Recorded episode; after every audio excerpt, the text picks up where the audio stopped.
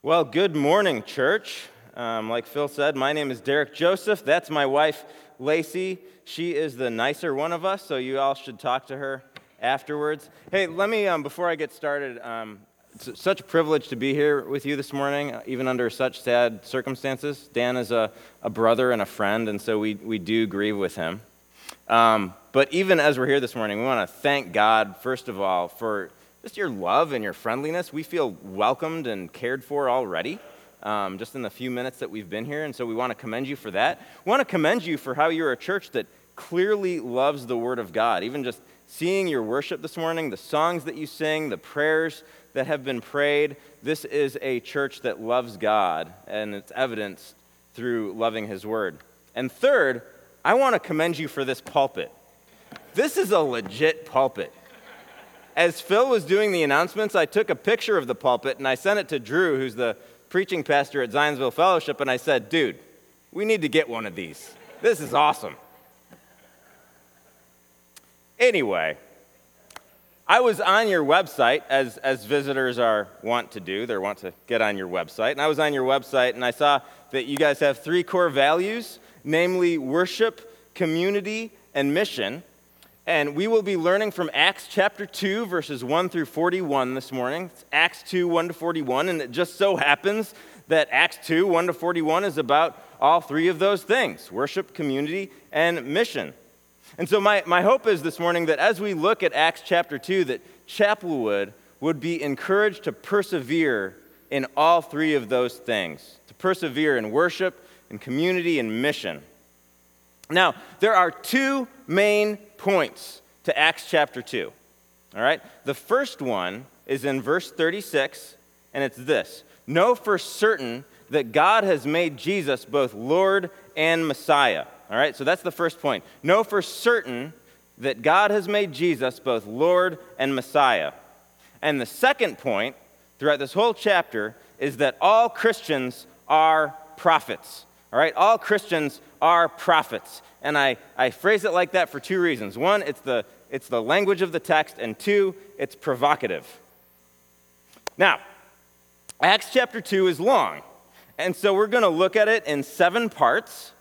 Now, if you're an outline liking person and a note taking person, that's the outline. There's going to be seven parts. But I, I want to say that the, the seven points aren't like points, they're just parts. We're focusing on the main two points Know for certain that God has made Jesus Lord and Messiah. And two, all Christians are prophets. So that's what we're going to be focusing on in these seven parts. So I'm going to pray and we'll get started. Father in heaven, you have blessed us with your Holy Spirit. Cause us to know for certain that Jesus is the Christ and is Lord. Empower us to tell other people that good news. And it's because he reigns that we pray. Amen. All right, let's start looking at these seven parts. The first part is just a gathering. All right, it's just a gathering. Verse 1 says this when, when the day of Pentecost arrived, they were all together in one place. All right, Pentecost was one of the harvest festivals on, on Israel's calendar. And here's what's important about this, though it tells us the timing. What this says is that this event happened about a week after the disciples saw Jesus ascend physically into heaven. So on Pentecost, they were all gathered together in one place. And Acts 1:15 tells us that this was the disciples, the people that had seen Jesus risen from the dead, and it was 120 other people. They were unified.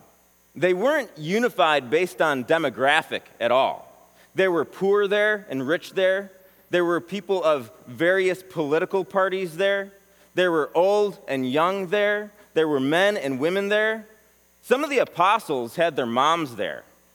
Now, I, I want to throw this out there. If you have a bunch of guys that get together and say, hey, guys, you, you want to go hang out and uh, invite our moms? You can be sure they're not hanging out based on demographic, okay? So, so why were these people together?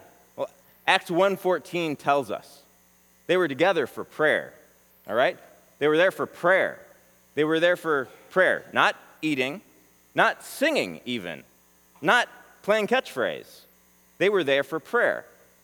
Now, I took a look at the London Baptist Confession of Faith, which, by the way, you all should read. It's 30 chapters, but each chapter is like a page, and so you can feel really accomplished if you read, if you read it. You can read it. It's 30 pages and it's 30 chapters, and you'd be like, I read a whole book. All right. Anyway, the first thing that it says in its chapter about Christian worship is about prayer. And that makes sense because 1 Timothy 2 says it's the most important thing that Christians do when we're together it's prayer. So here's a question what, what is your attitude towards gathered prayer? In the church, in your families, in your small group? The Christian community is supposed to be characterized by prayer. We, we need to plan it so that it happens, and we actually even need to crowd out other things to do it. So these 120 were all gathered, they were unified to pray. Well, what were they praying about? It, it wasn't random. It wasn't like James was like, hey, I've got business problems, can you pray for these? And Mary was like, hey, I've got an upcoming surgery, can you pray for that? And that's fine things to pray for, but that's not what the point of their praying was. Jesus had said that he was going to send his spirit to advance his kingdom. And so they were asking for his spirit. They were asking for God to advance his kingdom, to advance his mission in the world. And that, that makes sense because when Jesus taught them how to pray, how did, how did he teach the disciples? Our Father in heaven, sanctify your name. May your kingdom come.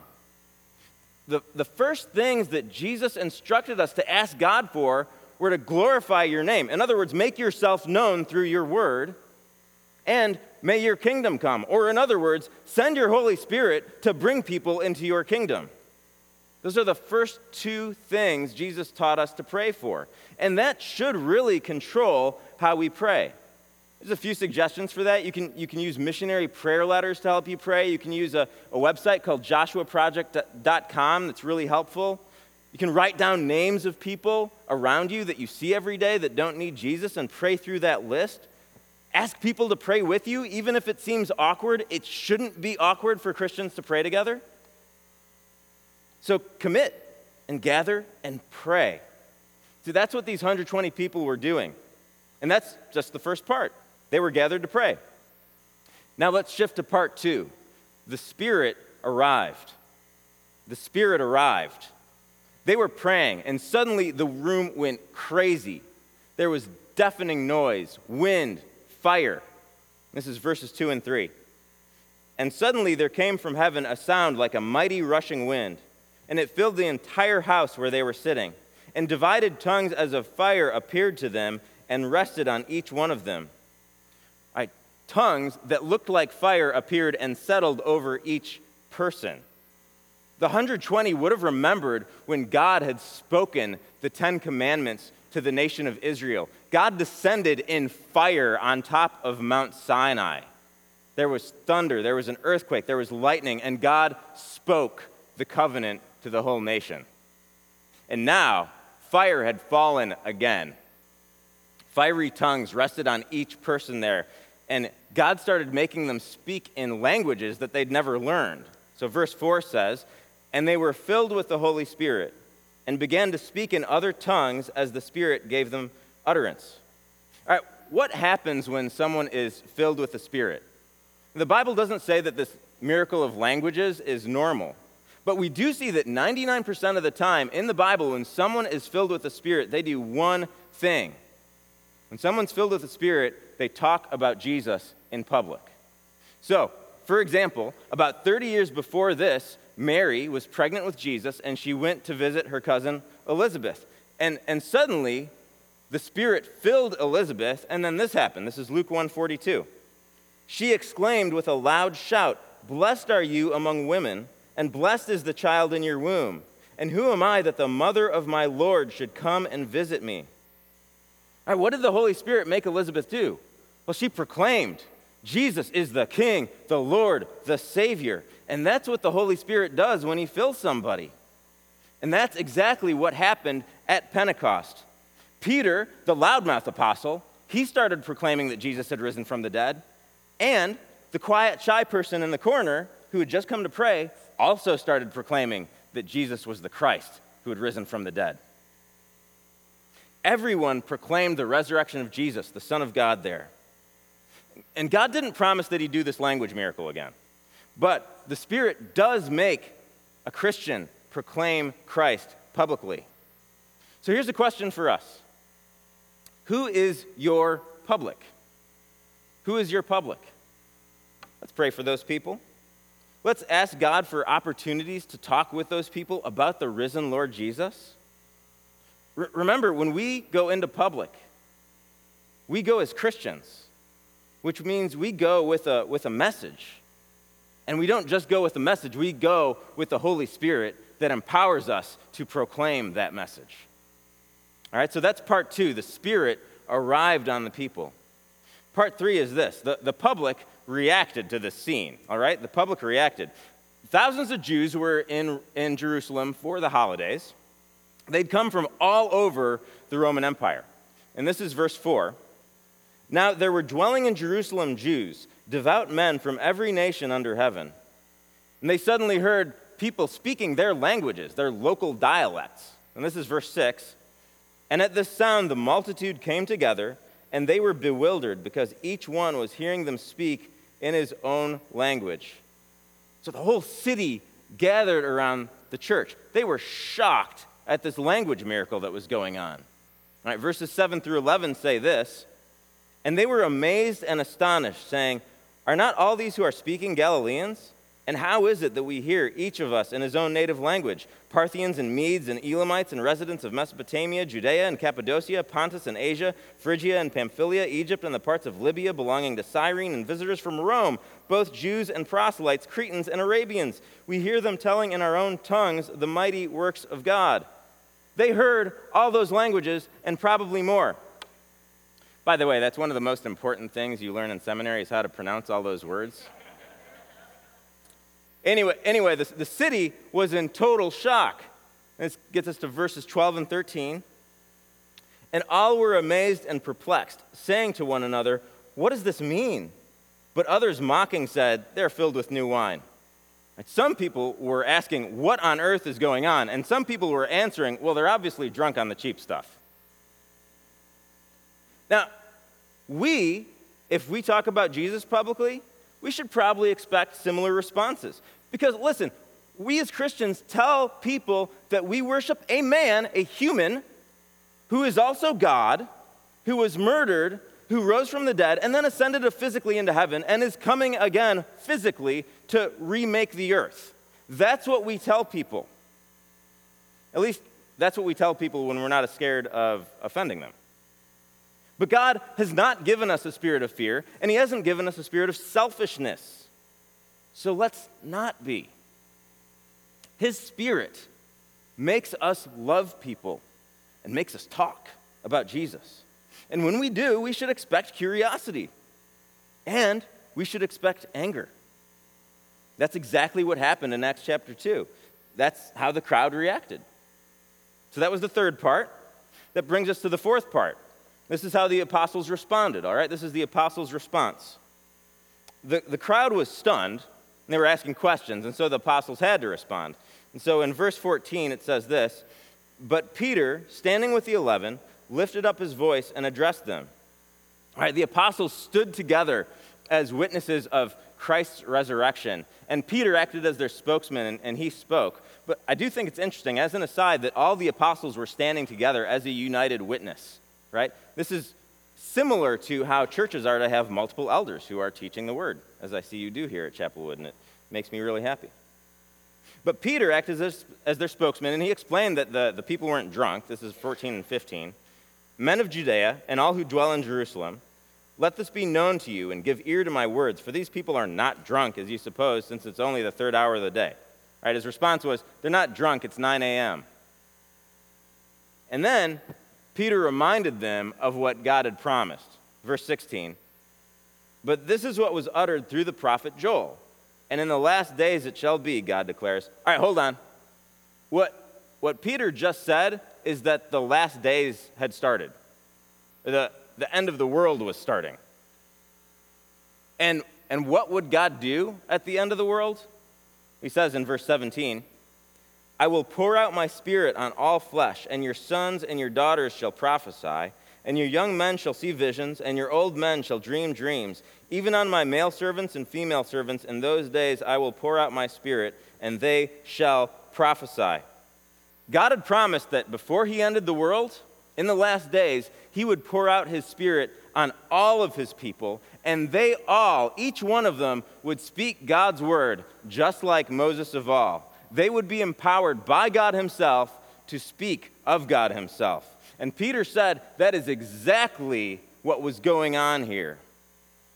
Every one of these people who believed in Jesus was speaking by the Holy Spirit and proclaiming that Jesus Christ is Lord, risen from the dead. And now, just as God said, his spirit rests on all believers in Christ. And so we're empowered to tell people what God has done through Jesus as well. So if you're a Christian, if you believe in Jesus, Listen, you are a prophet. You're empowered to tell people by God Himself, without shame, what God has done in history. That Jesus has risen from the dead, that Jesus is Lord. So, brothers and sisters, we are all prophets. So, let's prophesy. One easy way you can do this is to invite people to come to church with you. That's not too hard, right? I actually saw a survey recently done um, that actually said that 85% of unchurched people would attend a church if invited by a friend. 85%. These are good odds. Another thing you could do is just invite someone to, to read through part of the Bible with you, like read the Gospel of Mark with you. That's honestly how we did evangelism in China. We just asked people to, to read the Bible with us. And if they were a little hesitant, I'd kind of publicly shame them a little bit until they would agree. I'm going to let you decide whether I'm kidding or not. Anyway, listen, every, every person who calls on Jesus as Lord, every person is a prophet, empowered by God's Spirit to speak. And that is exactly what was happening when this crowd gathered. Now, God had also promised that when He sent the Spirit, He'd do some other things. Verses 19 and 20 And I will show wonders in the heavens above and signs on the earth below blood and fire and vapor of smoke. The sun shall be turned to darkness and the moon to blood before the day of the Lord comes, the great and magnificent day. All right, more, more on the wonders and signs in a minute. But what's the point of all this? Verse 21 tells us the point. And it shall come to pass that everyone who calls upon the name of the Lord shall be saved. The point of all this is an invitation. Come worship the real God. Call on his name. Because if you do, when the world ends, you'll be rescued. That's what these 120 people were proclaiming. Most of whom we don't know, by the way. That's what all Christians proclaim. And so, listen, Christians, we are prophets. Let's prophesy. That brings us to part five. All right, the fifth part is the apostles' eyewitness testimony. All right, it's eyewitness testimony. Peter began in verse 22 Men of Israel, Hear these words Jesus of Nazareth, a man attested to you by God with mighty works and wonders and signs that God did through him in your midst, as you yourselves know. All right, hold on a second. Remember verse 19, where God said right before he ended the world he was going to do signs and wonders and miracles? Well, he just said that's what Jesus did. Jesus did a bunch of signs and wonders and miracles. And the, the people knew this. A lot of them had seen it, they'd at least heard about it. This was public information. And yet, they still had Jesus killed. Verse 23 This Jesus, delivered up according to the definite plan and foreknowledge of God, you crucified and killed by the hands of lawless men. They shouted, Crucify him at Jesus' trial. They got Jesus killed. But so that they wouldn't think they were somehow really powerful, Peter reminded them that God had planned their actions. They had Jesus killed because that's what God had planned. And Jesus didn't stay dead. Verse 24 says this God raised him up, loosing the pangs of death. God the Father raised Jesus. Yes, as a living person, but more than as a living person, he exalted him as the Son of God in power, in authority over all things, as the ruling Lord of everything. And then Peter called another witness to the stand David, King David, Jesus' ancestor. Jesus had to be raised because God had promised David that one of his descendants would be the Messiah and wouldn't stay dead. So David had said this in, in verses 25 through 28 I saw the Lord always before me, for he is at my right hand that I may not be shaken. Therefore, my heart was glad, and my tongue rejoiced. My flesh will dwell in hope. For you will not abandon my soul to Hades, or let your Holy One see corruption. You have made known to me the paths of life. You will make me full of gladness with your presence. All right, here's a summary God's with me, death won't get me. David was saying death would not beat the Messiah. Well, how do we know it's about the Messiah and not about David himself? Verse 29 says this Brothers, I may say to you with confidence about the patriarch David that he both died and was buried, and his tomb was with us to this day. Right, so it couldn't be about David himself because he was dead. It's very tight logic there, right? Verses 30 and 31 give further explanation. Being therefore a prophet, and knowing that God had sworn with an oath to him that he would set one of his descendants on his throne, he foresaw and spoke about the resurrection of the Christ, that he was not abandoned to Hades, nor did his flesh see corruption.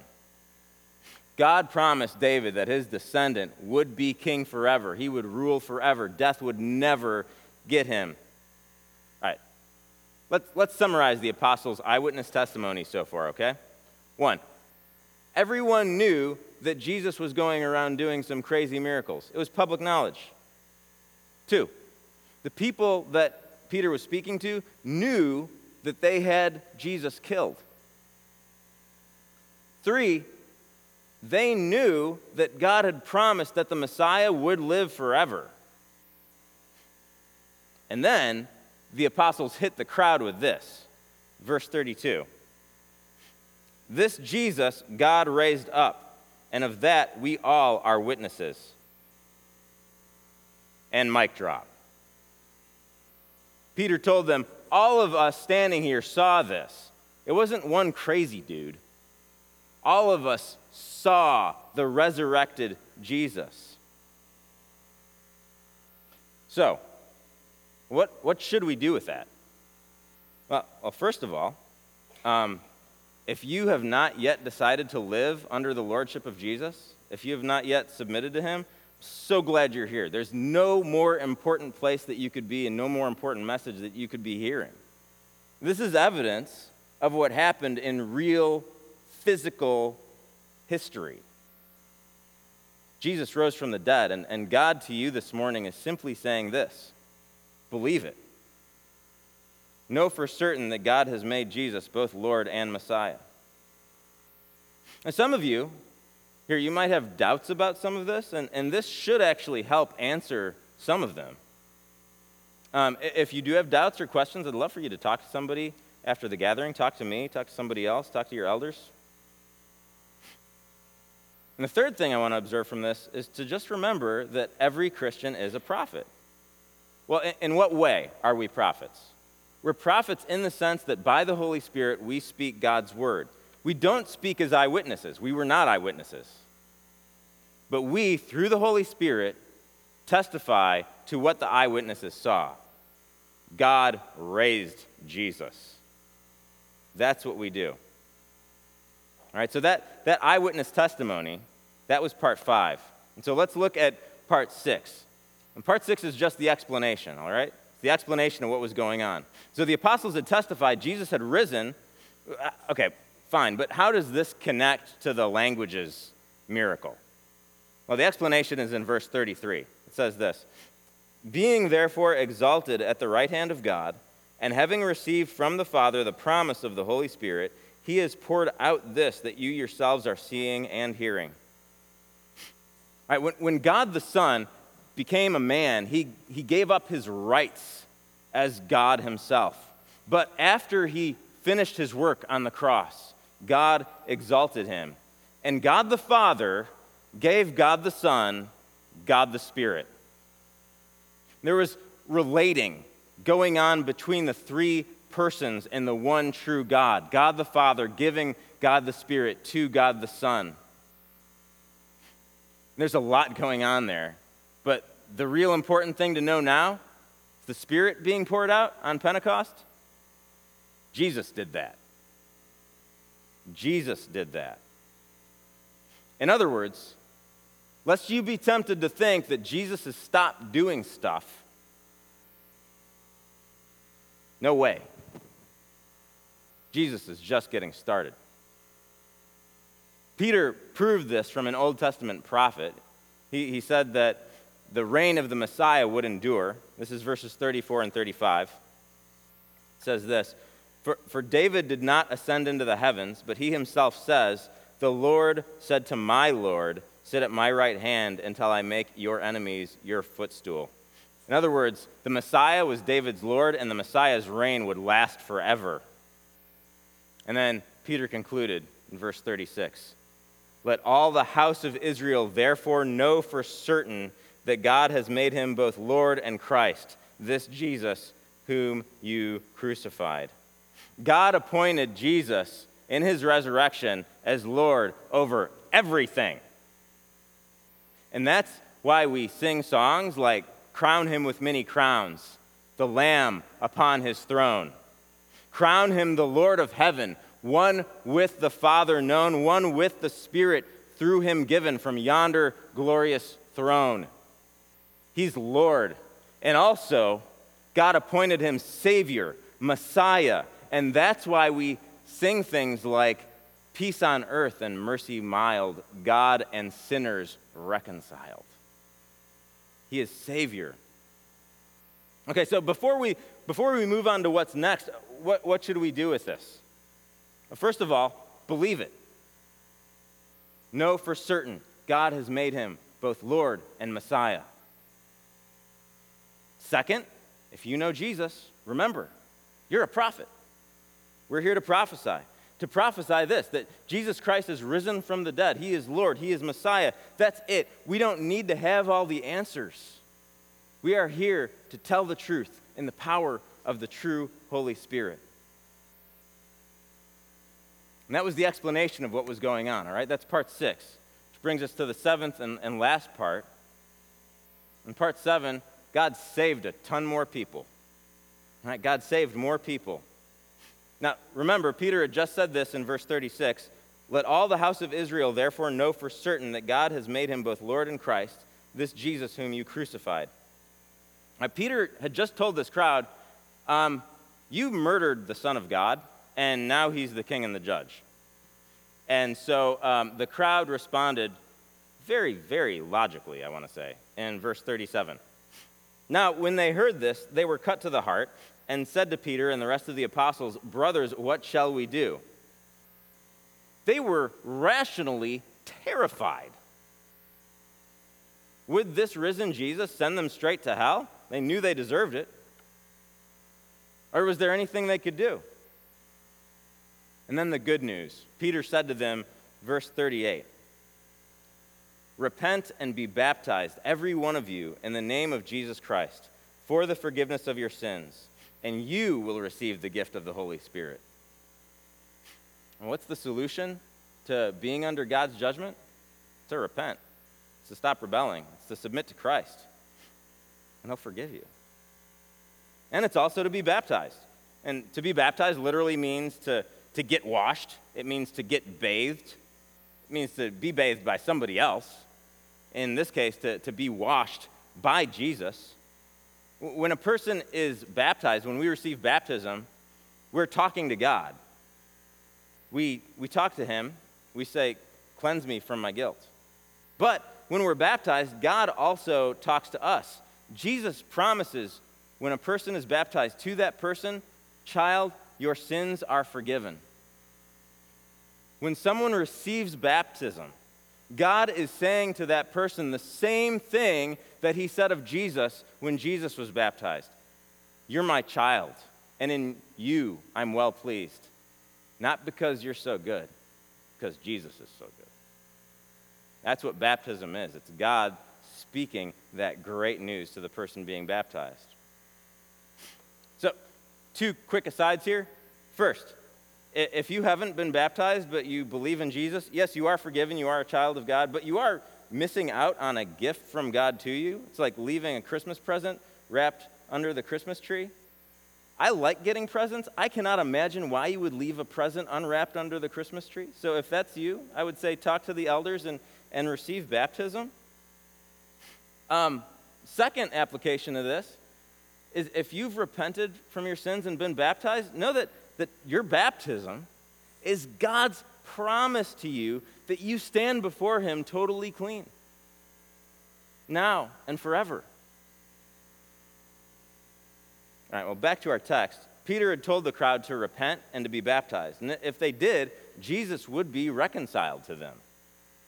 And the promise wasn't just for them. So listen to verse 39. For the promise is for you and for your children and for all who are far off, everyone whom the Lord our God calls to himself. All right, the, the promise of eternal life wasn't just for this crowd. See, an, an ancient king would have eradicated his enemies, but he also would have eradicated their families and their distant relatives. But Jesus, instead, offered forgiveness to those who had had him murdered, and to their families, and to everyone who God would call to himself. Now, so who, who will receive that gift of forgiveness, that gift of the Holy Spirit? Well, the text says it's everyone who God calls to himself. And so, listen, if, if you're here this morning and you think you're too far gone from God, you're not. Because you coming to God doesn't depend on your strength or your willpower, it depends merely on God's call and God's mercy. And for all of us who have repented, I'm going to say it again we are prophets. We announce forgiveness. And we need to announce it knowing that there's no one too far off from God's call. There's no one whose sins are too great or whose stubbornness is too strong that they can overcome God. So we should be talking like Peter did in verse 40. He said, And with many other words he bore witness and continued to exhort them, saying, Save yourselves from this crooked generation. We who have the Spirit say, Come to salvation. Come to Jesus. Come and be rescued. Because we're prophets. We've got a very simple message. Jesus was raised, Jesus is reigning, Jesus is returning, so be reconciled. I just want to point out that was four R's. So if, if you have a you know, a bad memory like I do, this might help you. Risen, reigning, returning, so be reconciled. That's all we need to say. And that is exactly what these 120 people on Pentecost were proclaiming. Not because they were special. They weren't. We don't know who most of these people were. They were saying these things because of the Holy Spirit. And then God did this in, in verse 41. It says, So those who received his word were baptized, and there were added that day about 3,000 souls. All right, God, God made 3,000 people know their guilt. God drew 3,000 people to trust in Jesus. God gave 3,000 people in that moment total acquittal and clemency.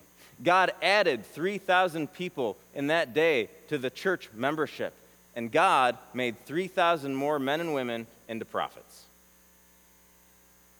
Two things to note. First thing to note God calls, God saves, we just talk.